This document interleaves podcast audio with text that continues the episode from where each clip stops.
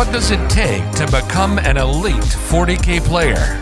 How do the top competitors overcome bad dice? The Competitive 40K Network presents Art of War Unbroken. Insight into the game plans of the top players on the planet with your hosts, Blake Law and the Art of War coaches. Welcome to Art of War Unbroken. Champions may lose, but their spirits remain unbroken. I'm your host, Blake Law. This is episode 69, nice, of the podcast, and we are very happy you're able to join us. They say we learn the most from our losses. That is what this show is going to do. We are interviewing the elitist of players today. This is part two of our segment where we're doing opponents given their side of the story. We heard from Brian Jones last week. He's the knight player. We are going to hear today from my personal favorite Dark Angel player in the entire world. I'm very excited to talk about it. We're going back to Nova. We're talking about Knights Dark Angels. We're recapping the game that we talked about on Friday, and now we are going to get the side of the Dark Angels. So buckle in for this. This is part one. We're going to analyze the game again. We're going to talk about the secondaries, common mistakes. We're going to talk about that target priority. Now, in part two, it's available to subscribers. Oh, whoa, whoa. Are we not going to talk about the elite player mindset? Let's uh, skip over that part. That's in part two. So in part two is available to subscribers on theartofwar.com. We will be talking about strategies, list adjustments, all the things, all the stuff, as Brad would say, and the elite player mindset. My co-host today is part of a team that won Nova Teams. This is his first team win ever, so he's really excited about it. Yeah. He uh, he was carried by an elite, elite, elite knight player who just really just gave his all, gave his heart, threw, him, threw you up, me on his back, and just. And I have, well, I have to say, this is Brad's first paint award ever. That is true. I think is this your first paint award ever? Because we also won best paint. No, I actually got a I got a paint award like 20 years ago when Mr. Snigowski painted my army and his army, and I won first place and he won second place. and I beat him with the army he painted for me.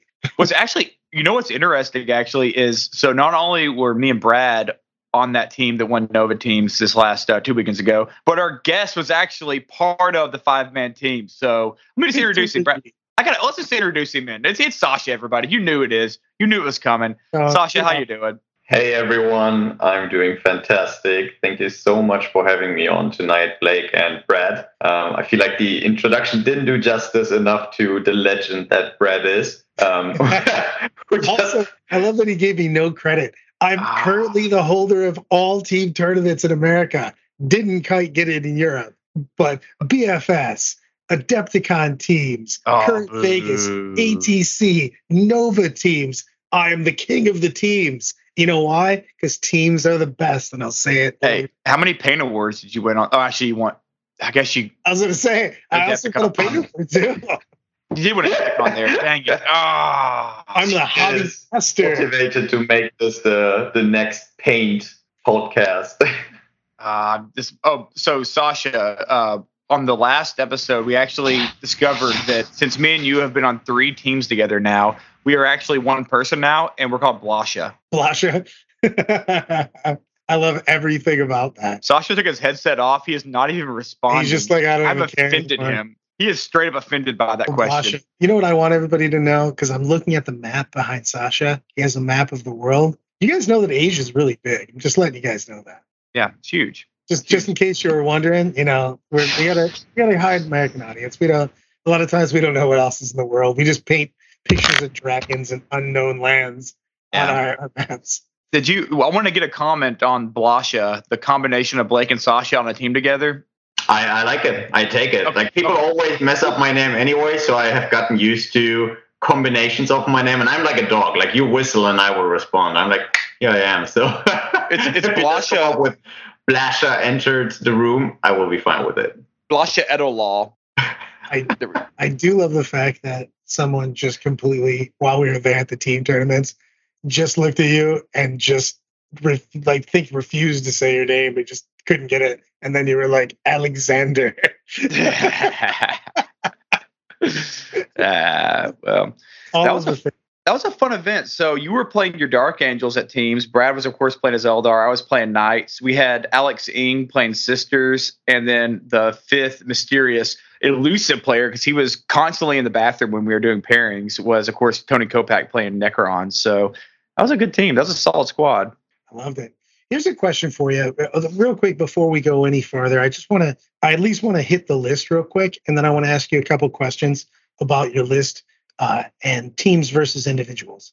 So let's run down your list real quick. You were playing Dark Angels for the entire weekend. You ran the same list on both days, correct? Or both? I did, yes.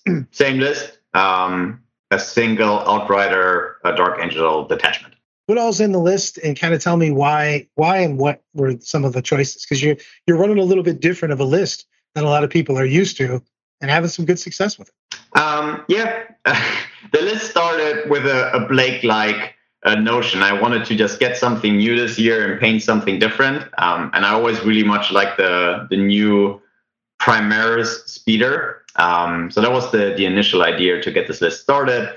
And then when checking codexes, which one best supports Dark Angels, um, or which codex supports best the new land speeders or the speeders in general, it was Dark Angels.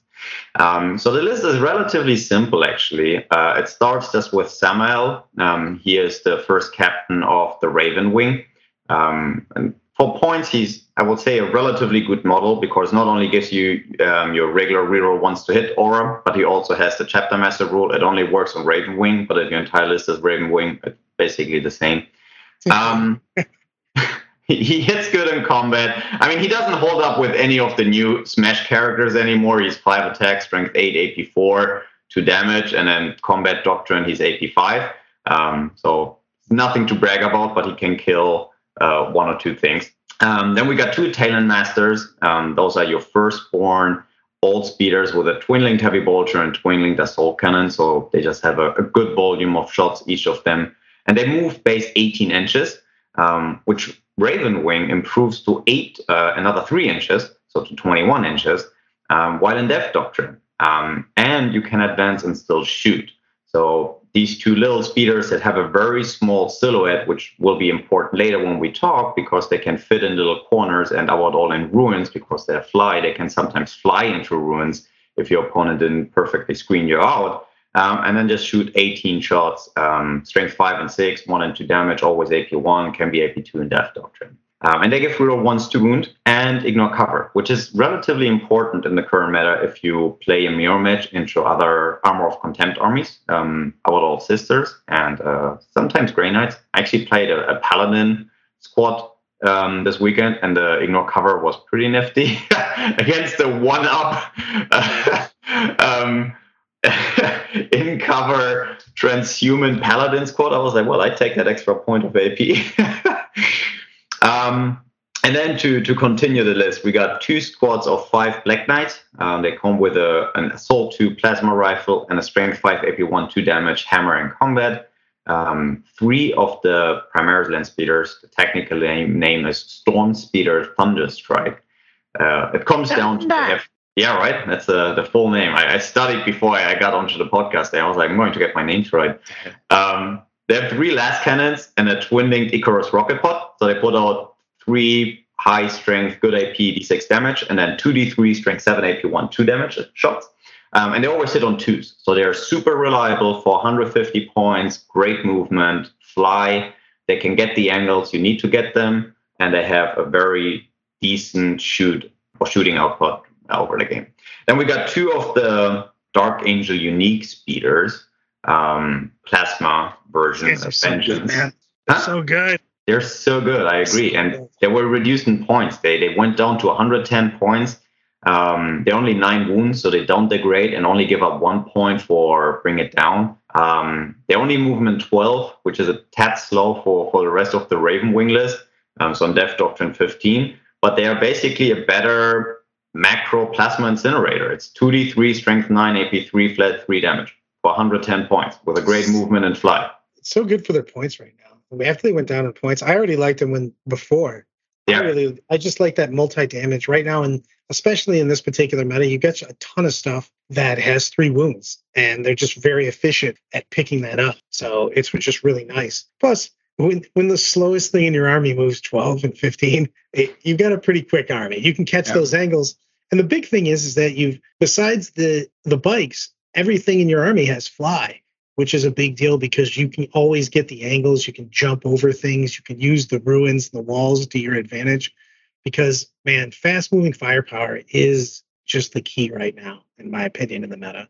So I thank you. I, I, I very much agree. Um, and that's what makes those speeders so good. So I have five speeders, two plasma, three lascannon. I've been quite often at the point to change one of the lascannon speeders for another plasma speeder. Um, also for for secondary choices because it brings down my bring it down count uh, another notch. Um, and then in my uh, flyer detachment, not flyer detachment, but I, I, can bring two flyers in my detachment, um, and I bring the the Raven Wing specific Dark Talon. Um, those are really interesting pieces. Um, some games I hate them, and other games they're the star of my game. Um, they basically have a twin linked hurricane bolter. So each of them, what's well, not even twin linked, I apologize. It's two hurricane bolters. So you can shoot at two different targets. They're 24 shots, strength 4, AP 0, 1 damage. Um, but then the better profile is they have a rift cannon, which is a heavy D3 blast. So anything that's six men or more, you get three shots. Strength 12, and then no AP and damage. Because if you successfully wound your opponent, for each wound roll you succeed, they just take flat three mortal wounds. That's so, ridiculous. So, That's so good. Yeah, the, the mortal wound output from them can be just huge on that. I actually yeah. like the, the, the small cannons on it too because they do work into things like Eldar and Necron or um, but just like the, the Tau trash, you know, you're picking any of the trash, just Tyranids. fears that so much. Uh, especially all the T3 stuff. I mean, you're talking about Kroot, you're talking about anything in the, that has pointy ears. Uh, you can just put a huge volume of shots on things with bad saves and just go, hey, take pick a lot of guys up, and then those mortal wounds. I just John and I were talking about that yesterday, one of the days, one of the days after this this comes out. But we were saying talking about, and I really agree that mortal wounds are the great equalizer right now in 40k because anything that has very high durability or you're having a hard time getting around it, those paladins, whoever, you just drop nine mortal wounds on them. And mortal wounds are just the, the key to getting rid of those hard targets. And that mortal wound chip damage, especially on big things, is just such a big deal. You're like, hey, that knight no no rerolls, whatever. You're like, yeah, whatever. Here's here's mortal wounds, mortal wounds, chip, chip, chip, chip. Now you're dead. I completely agree. Um, and that's not the only mortal wound output, uh, because each of those flyers also comes with a stasis bomb. And basically, because it's a pretty old data sheet, all it says is if in your movement phase you move or advance over an opponent unit once per game, just do D3 mortal wounds, and they can fall back till your next command phase. Um, so you can snipe characters with it. Uh, I've not yet done it, even so on average between two flyers you roll a four. I've done six mortal wounds to a lot of stuff, like rolling a three on both flyers if they have more than six wounds. But if they have four wounds, my first flyer, whenever they fly over, just does one. And then more often than not, I'm already like, I'm not even going to try with the second one. I will just go somewhere else. it will still happen. And the day it does, it's going to feel glorious. That package is a little expensive. And it's, it was it 400, close to 400, 390, I guess, for both of them. Um, exactly 390 points for both. Yeah. They're 195 a piece. They're expensive flyers. That's the thing is, is they got hit pretty hard when we got the flyer. Right about the time when we went down to two flyers and all the flyers went up in points, uh, they they got hit on that. They're still very good, but it is an expensive expensive yeah. piece. They're, they're not a broken piece. Um, I, I think I have worked on a lot of lists where I, I actually played with the idea of cutting them out again because they give bring it down points and you could change them for some multi melter bikes. Um, but they very much also fulfill a role. Like even so, my list is fast. Um, they just add a whole nother level of, of threat range, which is threat range anywhere. And uh, going a little bit back to what Brett was saying, um, and in, in certain matchup where your opponent is almost equally fast, Harlequins, Eldar, um, some Tyranid lists, even like Raveners um, with advance and charge, um, they provide the reach that my speeder sometimes can't get. And because they are flyers and can't be charged by anything that does not also have the fly keyword, um, they can be uh, a nuance um, or just a, a, movement blocker for my opponents also where I can just place them in a good place. They can be charged um, and they still put out a lot of shots. Um, then maybe I'm going a little bit too fast here, but the entire list works really well off one certain stratagem, which is if one of my speeders has line of sight to an opponent and I'm within 18 inches, I hold everything in my army shooting. That one target gets plus one to hit. So if I really need to point at something and say you're dead, coming back to the Talon Masters were saying before, they can move 21 inches in Death Doctrine and advance on top, so they can get a reliable 24, 25 inch movement with fly and a very small um, footprint. They can reach usually any point on the table I want them, and I have two, so I can always dispose of one, almost be like, go point at that thing, so my flyers can kill it, hitting on twos. So the mortal wounds and the chip damage from the hurricane bolters can go through. Um, is, is a a big staple uh, of my list because, as Brad said before, the chip damage of the Hurricane Bolters is significant. And my favorite target is has been um, Tyranids, actually. The how's the big guy called? The, not the Swarm Lord. Well, the Swarm Lord too, but uh, Hive Tyrants. Okay. They're T7 with a three up armor if they're Flyrants. Um, you can put one of them and turn one already in tactical doctrine. So now it's 24 shots AP1. They use, the Hurricane Bolters usually end up doing more damage than um, the mortal wounds. And hitting on twos means you'll get on average 20 hits, and then you get eight wounds, and that's already four damage there, and then a little bit mortal wounds. And um, they, they have been very reliable at taking out key targets when I needed them to take out the key target. Is that with the brilliant strategist that you're flipping it? Yeah, it's a Dark Angel specific stratagem. If you're within six of your warlord, you can go into a different doctrine. The thing is, is that you've got a lot of speed in that list. And before we go into the specifics of the your knight game, I was going to talk about just the differences in the in what you thought in teams versus individual. Would there be any changes that you would make in your list going back into the teams? I mean, we didn't exactly have a lot of time to prepare since we uh, decided we were going to play this particular team uh, what a day before the event. So, yeah. But if you if you were going to tailor your list for teams, would you change anything uh, uh, based on your your playthrough and depending on the comparing it to your individual list. I, I, think actually the list is a better team list than an individual list. Um, because there's a lot of armies that can simply not deal with it. I think as a team list, it's a very, very good list, about all in a five people team format. Um, if you can avoid the one or two bad matchups, this list hits hard. Um, so if anything, I think I'm, I'm I might tweak this list a little bit more in single and single events. Like I, I always have that one or two matchups where the list definitely has some weaknesses. I think it's a pretty well all rounder. Um, and then for the skill level I have, which I, I I'm, I'm a good player, but I can compete with with some of the best players just because I don't get the amount of reps. It's a list that I enjoy very much with. Um, it has some little tricks in there. Um, so I've always enjoyed that aspect about any list I really played, but this list in particular right now, um, it's a fun list to play. It's not broken. It always gets the I've never seen what you're playing. Like I don't even think anyone is playing half of the units you're having in this entire 500 people tournament, and that's satisfaction enough for me to to bring that list and not moving really away from it to change it. But to answer your question, I think as a team list, it's a better list than as a singles list because it has some weaknesses um, and also very dependent on the, the terrain layout, uh, this list can, I would say, be slowed significantly.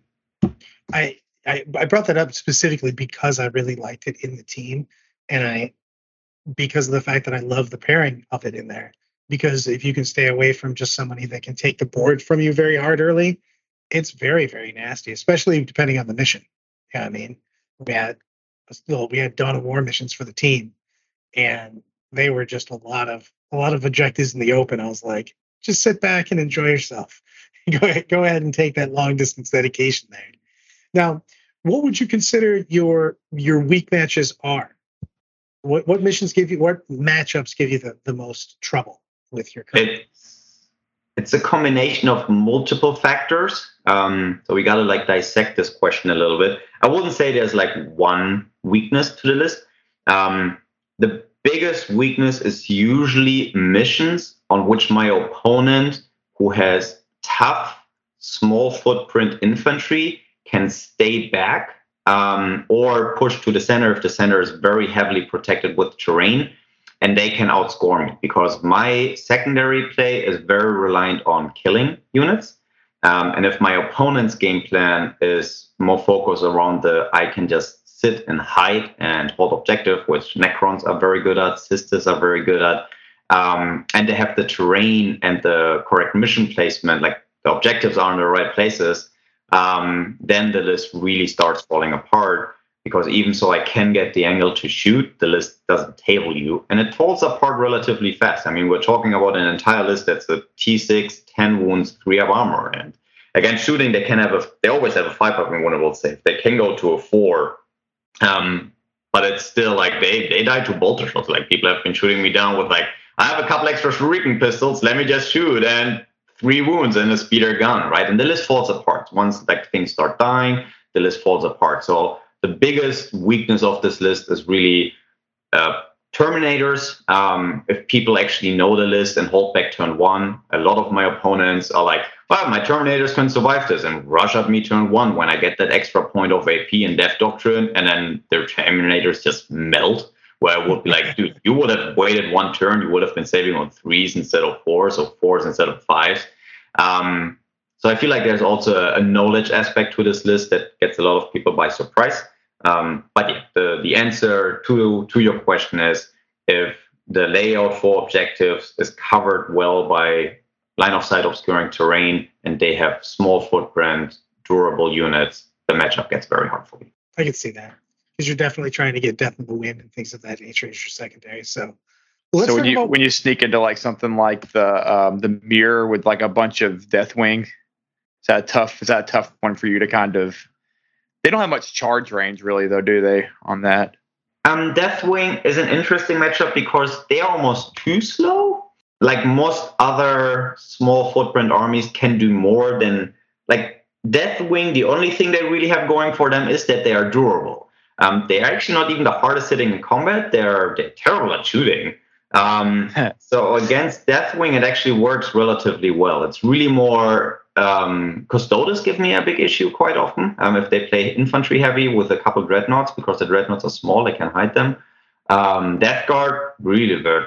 Uh, Thousand Sons, if they are played really well, and again, the mission dependent, uh, the Terminators can be a, um, pretty tough for me, also because they can reduce damage. Um, Tyranids, can be a thing, like Tyranid Warriors with Leviathan hidden in a ruin with their T5 and three wounds and five of feel pain and minus one to hit. Um, they can be a big pain for me to shift them because even if I just leave two of them alive, they can or kill one or damage two of my speeders in return.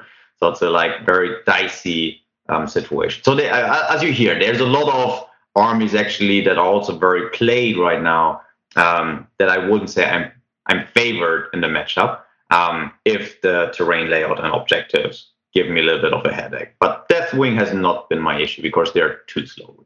I can see that.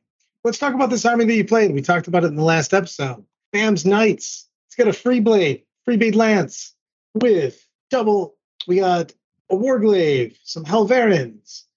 So we got two. I hate looking at these in the thing. We got two warglaives. I can tell you what it is. He has two warglaives let me tell Brad. I got, I got, I got it from memory. I can do it from memory. I can do just. I'm staring it. at it. I'm even going to talk about Wally the well, you're, Gallant. You're butchering it. You're butchering it here. It's a, it's a work of art. You got to do it right. A work of art. it's a beautiful list. I love his list. It's great. You got the Castellan with the Forge Master. So he's sitting back there getting the minus one damage. He's pumping out the um the calculated targeting with the way he's built out that way. And then you have two of the Warglaives that have the um the what's it called? Where you get to re-roll your your misses back to the beginning.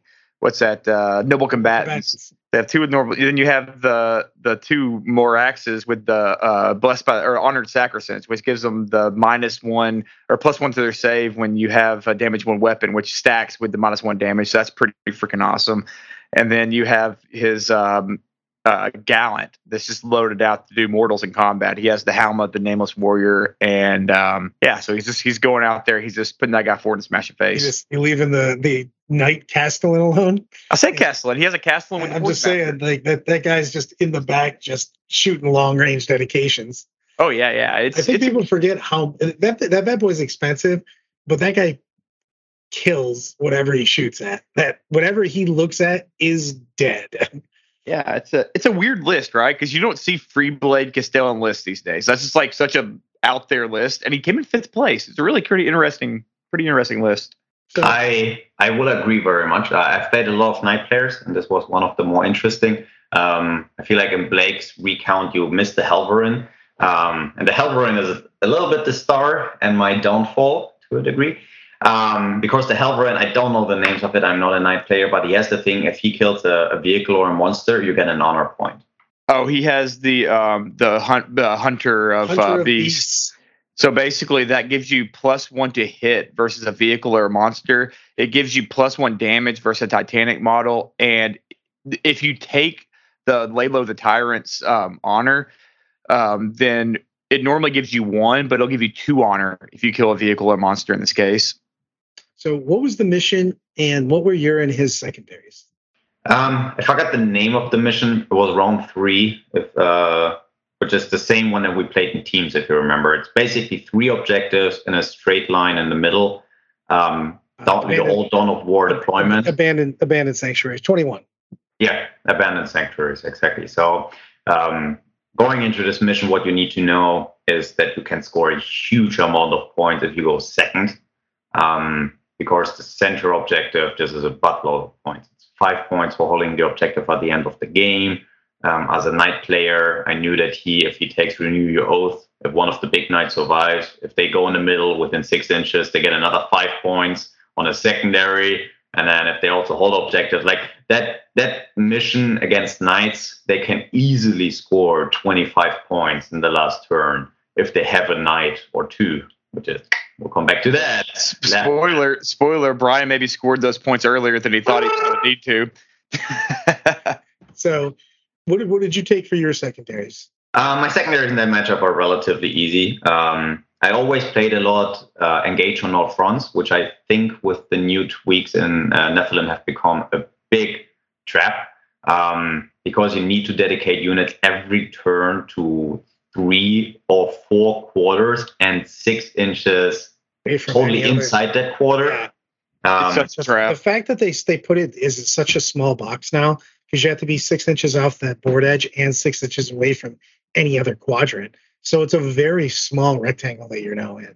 Yeah. So I, I played Engage at the beginning when I started this list, and then in Nephilim I did one game, and I was like, never doing Engage again. Also because aircraft don't count anymore for Engage. Um, so my secondary now behind enemy lines because behind enemy lines actually gives you a relatively good catch up potential.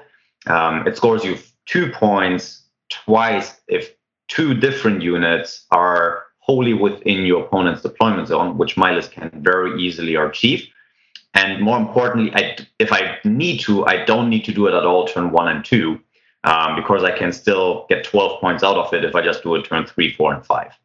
Um, and especially this mission, because of the fact that there's no objectives on the corners, there's no real incentive for your opponent to be boxing out those back to that back edges on both sides of their deployment zone. And if they are, well, cool. They're not doing anything for the game.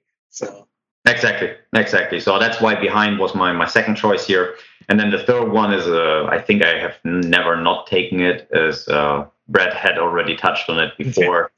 It's one of the old oversight secondaries. Um, it's called Death on the Wind. It's a Raven Wing specific one. And the conditions are relatively easy to meet. It says move 12 in your movement phase, kill something in the shooting phase, score two points. Or charge something, kill it in the subsequent fight phase, score two points. So you can max this turn one if you get lucky. I mean, you would need to destroy eight things or eight units, but um, it has no cap um, and it's something you naturally already want to do. And this list leans really into it because my entire list moves 12 or more. Um, so it is a secondary that I consistently score very well. Do you have to be the Pacific uh, Outrider detachment to take it, or can you just take it with any Dark Angel list that has Ravenwing mixed in? You don't even need to have Ravenwing mixed in if you want to take it without having Ravenwing. Um, you can take it, but you can't score it because it's only Raven Wing units can score it. So it's Raven Wing units that move 12, kill, or charge and kill. So you're going into this, you know that if you if your opponent goes second, he can put up a big amount of points. What is your general philosophy? What are you thinking when you're going into this? Your game plan, and do you did you feel favored? Do you are you confident going into this match, or were you were you a little bit trepidatious about how the match was going to go? Um, Knights, I think, is really one of my better matchups. Um, even so, he brought a Castellan, which is a knight that can pick off two speeders or damage my flyers even turn one. Um, if he would have gone first, um, but because my flyers can stay out of range, I have more drops. So my flyers stayed out of range from all his melter spears. Um, he deployed all of his melter spears on the, from my view side, basically on his right hand side of the board. Um, so I knew that even if he would go first, the only thing he can shoot in turn one are my flyers, and the only thing that could shoot my flyers is the Helverin and uh, the big knight um, with, and only really also with the Melter Lance um, and the Plasma. Um, and being minus one to hit and a four being one old save, I thought he can maybe kill one and the other one might survive. And if he doesn't roll hot, both will survive. Um, and everything else of mine hides. So I was like, even if I go second, um, I think I have a, a, very good chance going into this. And if I go first, my list reliably picks up three smaller knights or a big knight um, or a big and a small knight. Um, and if my dice spike a little bit or my opponent saves aren't hot, if I go first and they don't get their buffs up, the game could almost be over one uh, just because they can't hide. And I have the line, the movement, and the guns to bring them down. Um, so I felt very good going into the game. One of the so, things that Brian had identified here was that he wished that he had deployed more centrally to be able to react. And that was one of the mistakes that he actually said that he thought he made here. He thought he, he thought he was too far back on the line because he was too consumed about trying to hide behind obscuring.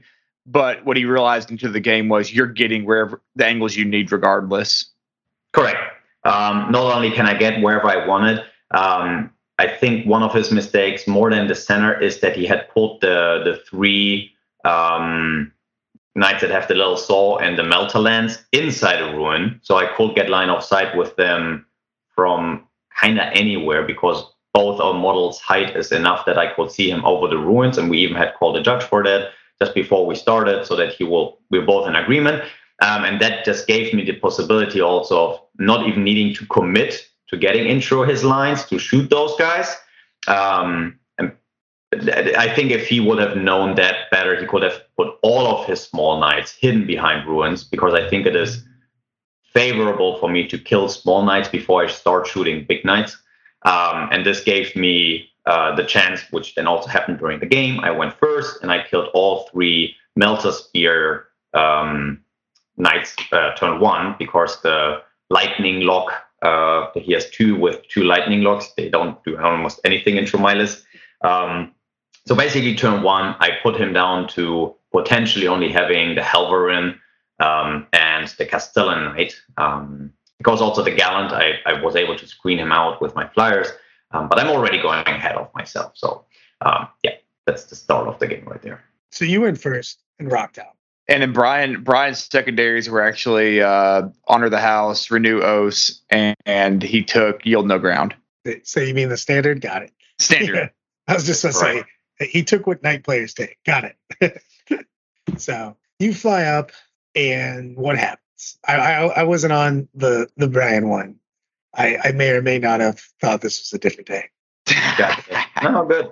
Um, so imagine Dawn of War deployment, right? Um, it's your Nova format. So there's four big ruins. Um, I have more drops, so I kept my flyers back. I deployed very passively all my things that I knew he could see with anything of his army I started, so that I would know where his army is going to go to commit.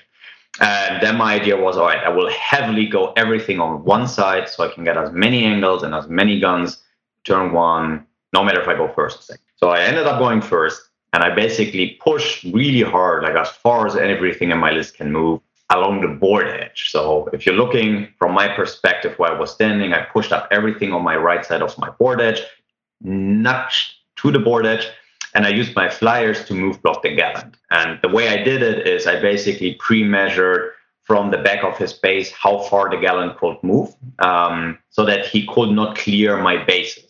So the rules with aircraft is you can move through the base, but if you move, you still got to clear an inch the base to be able to be positioned. So that way, I was just between the ruins and my flyers, the gallant, I knew he can't charge anything in his turn one. So I was like, don't need to care about this guy for now.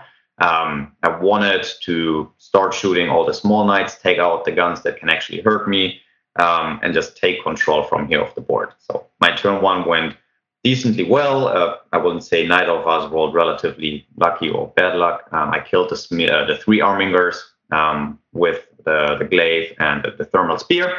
Um, and I did a couple few wounds on on the smaller uh, Moiraxes with the lightning locks. Um, but that was when my turn one ended. I felt great. I don't think he did. Um, and that was the end of turn one. That's a heck of a turn one. Well, it's, it's also smart though because I, to tell you the truth, I was talking about this, and I think that people make the mistake a lot of times of trying to tackle the big knights, and the small knights are actually a billion times easier to kill, but they also do a lot of work. They take the board, they have a lot of damage. They're the pieces that are also scoring early and preventing you from scoring with that OBSEC 5. So I, I think it's a big deal, like what you're saying right now. 100%. I'm on board with that because everybody listening, kill the little guys first. If you kill all the little guys, there's only one big guy. Well, he can score four points. So, or, or a lot more at the end of the game in this particular mission. But continue that's how I felt too. And uh, for everyone, I don't even know if Brian brought it up. We were on stream. Um, so the Games Workshop stream, uh, hosted uh, by our fabulous Nick Nanavati and Paul Murphy. Uh, they both gave the same commentary. Like Nick also, like I rewatched the stream after, and he was like, "You should definitely go for the smaller knight. It makes a lot more sense." Um, for target priority, he had said the same. The lightning locks guys, they don't do anything to my army. So I feel like my choice there was relatively good and solid. Um, his turn one, then in return, also ended up being not amazing. The Gallant couldn't do anything. The Lightning Knock Slide ran for the middle, put a couple shots into my flyers. Um, and then it came down to the Helverin, which I said that was my first big mistake um, because I hadn't realized how good getting that extra honor point from destroying a vehicle will be um, because it basically helps you to be two kills faster exalted, which is a big thing, huge, huge. Thing. very much underestimated that. Um, Getting Valorous is so big.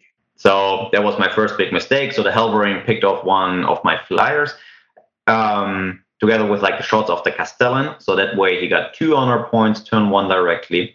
Um, and then the Castellan, I think, between both, they killed one flyer and the other flyer had a couple wounds left. So I don't think he was in his last bracket, but close, um, which I felt great about. Very honestly speaking, I was like, this is going good. Um, and that was the end of his turn one. So he repositioned into the center. Um, the Gallant couldn't do anything, so the Gallant just did the uh, renew your oath on the center objective to score five points, and that was also the last action of the Gallant in the game. Um, because my turn two then was basically all right now i have this gallant in the middle of the board. I know if he wants to score good on renew oaths he will need to use either the gallant or the castellan. And i'm happy if he will use the castellan because then that thing ain't shooting me so i was like all right this turn the gallant will die uh, and my army has the firepower to take out the knight unless the dice are good in his favor um, so one of my other strats is that my plasma can go from damage two to damage three. So I pop that on one of my Black Knight squads. Uh, there are 10 plasma shots, so that averages out with full rerolls and rerolling ones to wound to a max potential 30 damage. Um, it ended up doing, I think, half the wounds that the knights have, so did like 14, 15 damage. Uh, and then between the rest of my cannons, I killed him. Um, I did five or six wounds to both Moiraxes and two or three wounds to the Castellan with the leftover shots I had. Um, but more importantly, the Moiraxes were my charge target because I was like, the Castellan ain't hitting you, and he doesn't have anything else that can hit me in combat. So I will just not kill the small Moiraxes now in shooting. I will charge them, surround them with my bikes and Sammael, um, so they can't fall back and that part of my army can't be shot. That was my plan. And the plan then went sidewise when one of his knights blew up and blew up the other knight that I wanted to surround. And then both knights were gone. So both Moiraxes ended up going down, uh, which may sound great, but it screwed my plan of trapping one knight in combat. Um, so by the end of my turn two, he was down to two knights. He literally only had the Castellan left and the Helverin, which I don't think I had touched the Helverin at this point yet. Again, mistake. Um, but everything else was dead. So I was like, all right, the game looks pretty good. I mean, two knights. Next turn, I'd probably put him down to one. One knight can't win the game no matter what happens. Um, and this is where where Brian then went into uh, super mode. Uh, his turn two was was a great turn. super mode. I like. Just, he went super saiyan on you. Super saiyan. He was like, all right, now every every shot, every every everything counts. Um, so I think he did the right moves. I, I, very much applaud him also for the decisions and uh, the movement he did that turn. Um, again, he only had two models, so it's not that you can go super wide on it, but I, I, think the directions he moved, because with knights that does matter a lot and which direction you move, because knights are so easily move blocked, um, was definitely favorable. Uh, because his original idea was to move his Castellan out into the middle, which would have then meant that the Castellan doesn't get the minus one damage anymore, which would have made it much easier for me to pick him off. Um, and instead, he found an angle where he could keep him in his deployment zone, give up some primary points for the next turn, but be able to shoot all of his guns and still have the minus one damage, which I think was the better call because I was like, at this point, the game is not really going to come down to primary really anymore. But now, if he doesn't do significant damage this turn, he's tabled next turn. So I think what I do though. Right, right. At, at the time we're at right now, I kind of want to make this a cliffhanger into the Bradming because I have so many questions to go along with the end of this game. Let's cliffhanger because if you really want to know the ending, if you really want to know the ending, go listen to episode six or episode sixty-eight because we do touch on the ending. But this is a good cliffhanger. I'm i want a cliffhanger. I was just looking at it. I looked up and I was looking at the time, and I'm like, you know what? I want to I want to cliffhanger this because I, I want to go into the questions afterwards. Also, I'm going to close it off with over the course of the weekend. What was your MVP? My my MVP is is literally a little bit of everything. I think every matchup, a different unit in my list becomes the MVP. Um, so I don't have a single model. I would say overall the um, Storm Speeder Thunderstrike is consistently the best unit in my list. Um, three lascannons that hit on twos are great damage output throughout the game. They score points, they shoot things, they're not super easy to kill. Um, I think they're one of the most underrated uh, detach- um, data sheets in the Space Marine Codex right now. Um, and uh, other than that, really, I think what I would like to touch on um, for new people, if you are not a veteran of the old war, but you're new to this hobby, you're a Leagues of Votann player maybe. Um, I think my entire tournament experience is maybe a wonderful story for you also because uh, this year I more than any other year, usually the prize I try to like play a little bit for is Renaissance Man, best overall. And this year my army I just didn't have the time to paint. I built my own house this year and oh, nice. like, I'm just going into this tournament and I'm just going to try to make the best deck or trying to give my opponents the best experience ever. And um, in every game, not only I, but also my opponents, um, who, again, I mean, we played good rounds, um, were very helpful. Like even the game with Brian, um, I don't know if he brought it up, but I remind him of a couple things that probably also won him the game where I was like, hey, you have the auto six, don't forget that.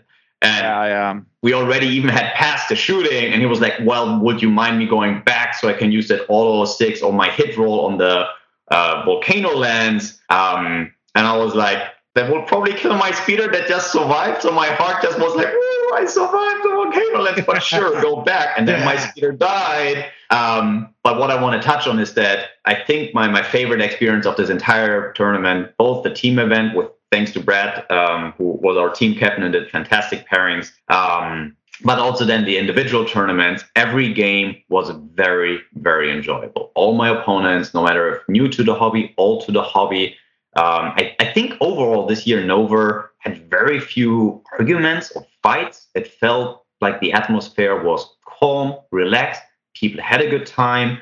Um, there's almost some whining in our hobby, so just just get used to it. Or if you are one of those people, fine. Don't don't be ashamed of it. um, but yes, the the tournament organizers were top, and I think every player. I played 12 games. I'd never done 12 games in, in three days or four days, um, and every of those games was fun. I, I finished this tournament and usually I'm I'm baked after. Like I get home, I'm like I'm dead. I'm not going to touch Warhammer. I'm not going to think for the next two days. I finished this event. I drove home. I, I was chill. I like played some games. I was like, give me more. Um, so congratulations to all my opponents. They really made this event uh, special. That's wonderful. Can I can I touch on one thing though? Because you reminded me of something as we were talking, Sascha. You actually, because you said Brad was so good at the pairings and everything. Let me tell you what Brad was really, really bad at, and that is Brad. Two days before the event, says, "Hey, uh, go and register us." Is like, "Oh, like put us in BCP, right?" He's like, "No, like I need you to like buy the ticket, contact contact players. We don't have a team." I'm like, "Oh, okay, so uh, we got to put a team together. All right, sounds good." Uh, I assume that Brad, as a team captain, has got to do list or whatever he plans on doing. I show up, we have no list. We don't have I don't even know where our players are. Tony's nowhere to be found. Brad's nowhere to be found, and we're we're showing up to our to basically do round one. And I'm like, we don't have list. I'm sorry, guys. I don't know. We might have to drop. Bro, Tony's I no, was, I was Tony's I was MIA. too busy, I was too busy wearing my clown outfit very much. Thank you very much. and I brought like the fun. they were like, all right, so uh, you guys are going to have to forfeit your fifth game because Tony's not here. And then Tony comes out of nowhere. He's like, oh, sorry, guys, I was pooping for an hour. It's like, oh my gosh. Okay. So, so us, us making it, Sascha, you were the rock through all this. So I'm going to say that you were the stable part of this team because you were the only one there that was like, I'm, Also, I need I'm aware, put together. back. You guys stole all my shirts. All right, everybody, join us for part two. I'm looking forward to really uh, finishing this off and uh, picking Sascha's brain on some Dark Angels. Make sure to check out our other podcast. We have the Art of War Vanilla with Nick Nanavati and Paul Murphy. We have the very, very, very Australian Art of War Down Under with the late and great Adam Camilleri. We, of course, are the Art of War Pistachio, the flavor you didn't know you loved till you tried it. Thanks for listening. Join us for part two. Like what you just listened to? Check out Art of War and the Art of War Down Under podcasts on the competitive 40K network, theartofwar40k.com.